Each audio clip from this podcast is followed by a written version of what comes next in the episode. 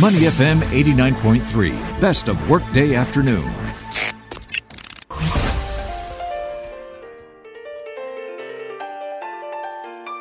The Soul of Business with Claressa Monteiro on Money FM 89.3. Good afternoon and welcome to the Soul of Business. Today I speak to Simon Bennett, General Manager of Sustainable Development with the China Navigation Company. We're talking about reducing fossil fuel burning in shipping, what the company is doing to encourage fellow industry players to do about it or join him with that. And I think we're going to explore the challenges of trying to implement that on a wider scale. Simon, welcome to the show. Thank you. All right. First and foremost, why don't you give us an overview of what the China Navigation Company does? What are you, a ship owner or an NVOCC?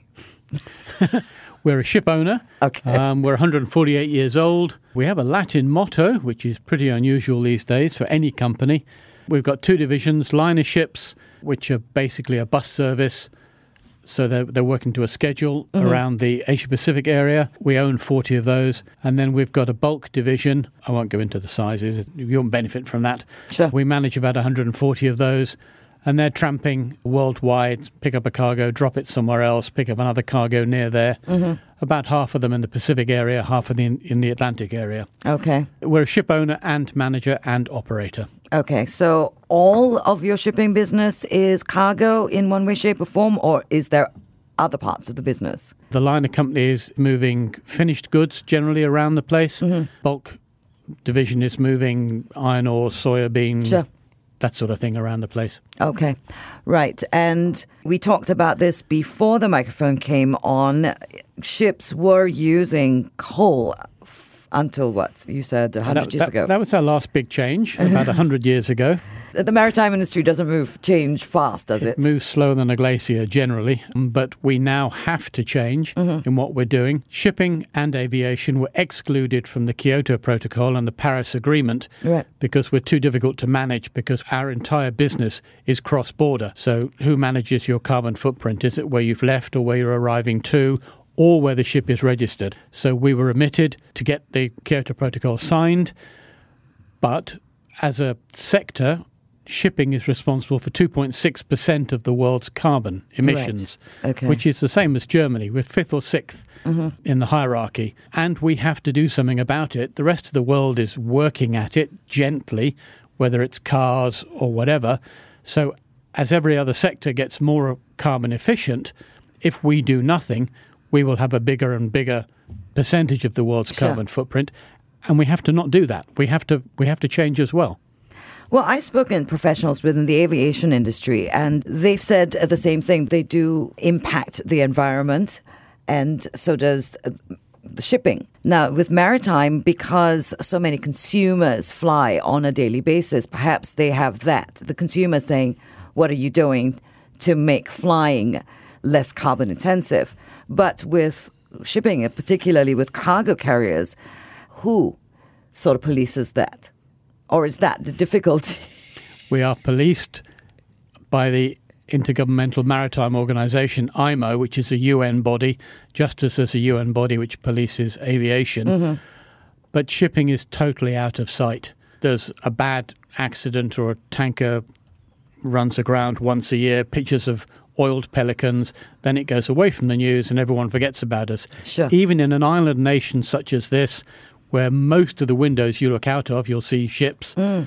and we move 90% of the world's trade in the most energy efficient and the cheapest way but we are just out of sight of everybody so Sure. the direction to do something has to come from within Right. you mentioned people traveling by plane. There are many people who travel by plane who don't care too much about their carbon footprint. Most airlines will offer you a green option on your ticket. Mm-hmm. You can offset your flight from wherever to wherever. There's a very low take up of that. But- Okay. But, we're even lower profile. You're even lower profile. We're speaking to Simon Bennett, General Manager of Sustainable Development with the China Navigation Company. All right, at that point, I think we all have uh, started to understand the downside and the harm to the environment from uh, fossil fuel burning. So, for maritime, for shippers, what are the alternatives? There's been a number of conferences. IPC, the Intergovernmental Panel on Climate Change, is getting input from the maritime community. We have a number of options we can look at. About 40% of the things that we can do are what's known as T&O, technical and operations. Mm-hmm. You can fit slicker paint on the hull, you can bubble air through it, you can alter the trim of the ship, etc. We can do those today, and we are working on those today. But by doing that, we cannot get to where we need to be to reduce our carbon footprint with T&O measures alone. Mm-hmm. We have to find an alternate fuel. The reason that we use diesel oil or fuel oil is because it's easy. Right. And the fuel oil tends to be a waste product of refining for your cars, whatever. So it's cheap. It's like plastic bags. They are bad for the environment, but they are moldable, colorable, change shape, etc. And they're very cheap. But we have to move beyond plastic bags. We also, in the shipping industry, have to move beyond fossil fuels. Okay. Do you think it's more viable to move beyond fossil fuels, or is it more viable to completely relook the design of the engines that drive these ships? The engines we have at the moment, we can we can burn biofuel in them. We have done that. We've done a trial on that, and so have several other shipping companies without changing them at all. You can then begin to modify them and put LNG in. LNG is I don't favour LNG because it's still got eighty percent of the carbon footprint of fossil fuel. Right. But you still need a means of propulsion. Right. So the thing we have to find is a drop in or near drop in low carbon or zero carbon fuel Okay. to close that 60% gap when we've done all the other tinkering around 3% here and 4% there. Sure. Okay. So that looks like one of the things that I hear from many different industries, regardless of the size of the companies, and we've spoken to really large ones as well, and they've all said the same thing. We can't do it alone. Everybody has to buy in in the industry in order for the change to really happen. Do you see that in the maritime industry? Yes, we do. Absolutely. Lloyd Register and Maersk, which is a very big shipping company, mm-hmm. did a study recently over the life of asset, the life cycle of the ship. Mm-hmm. A very small percentage of the cost reducing our carbon emissions to zero, and Maersk has committed to doing that by 2050, is modifying the engine. Mm-hmm. Most of it will go in new fuel. We, as I said, we can burn biofuel once, and it's a significant issue to look at. Is your biofuel sustainable? Right. Are we displacing food crops which are otherwise feeding people? So we will never do that. So there has to be enough available, and it has to be a level playing field. So we have to rely on the fuel providers upstream mm-hmm. to provide sufficient fuel, and then it really has to be mandated because it will probably cost more. And whilst we would like to be a green, zero carbon shipping company, if it costs us 30% more, And, oth- nobody else is doing it. and Why would you? say, "Why should we?" uh, we'll go out of bit. We'll be green, but out of business. Right. Okay. So everyone has to buy in. And then comes the question again when you started talking about the Kyoto Protocol. How do you get everybody to do it? How do you implement it? How do you enforce it? We Which- rely on IMO to enforce it, mm-hmm. and the members of IMO are the flag states. So Singapore is the fourth biggest registry in the world. So IMO has to agree the rules, and then it has to rely on the Marshall Islands and Singapore and the UK and Australia, all the various flag states. Sure. They have to then enforce it. Okay. We're speaking to Simon Bennett, General Manager of Sustainable Development with the China Navigation Company. Talk to us about challenges. That sounds like a huge challenge. It is a big challenge, yes. And aviation is easier because there are far fewer aviation or airline companies. There are probably 100,000 shipping companies. Mm-hmm. Many companies have one ship each. So you have to legislate for them and then you have to enforce it. Right. And there are many flags which are flags of convenience, unlike Singapore. You have to have a physical presence here in Singapore to be Singapore flag. Those registries which don't enforce it, the ships will carry on polluting and buying cheaper, nasty old fuel, and we will not get to where we need to be as a sector. as a sector. And that is the crux of the matter. How do you do it as a sector? Because that one carrier, one ship carrier, isn't going to really care as much as a Maersk line might, Indeed, or us. or you. Obviously. Absolutely. So these are the huge challenges. What about the challenges specifically for your company, the China Navigation Company? In the short term, what kind of challenges do you see to try to be more green? Oh, I have the best job in the world, even better than being a radio presenter. We are a family. You're paid better, I'm sure. I don't have a microphone in my face all the time, that's for sure. We're a family owned company. right.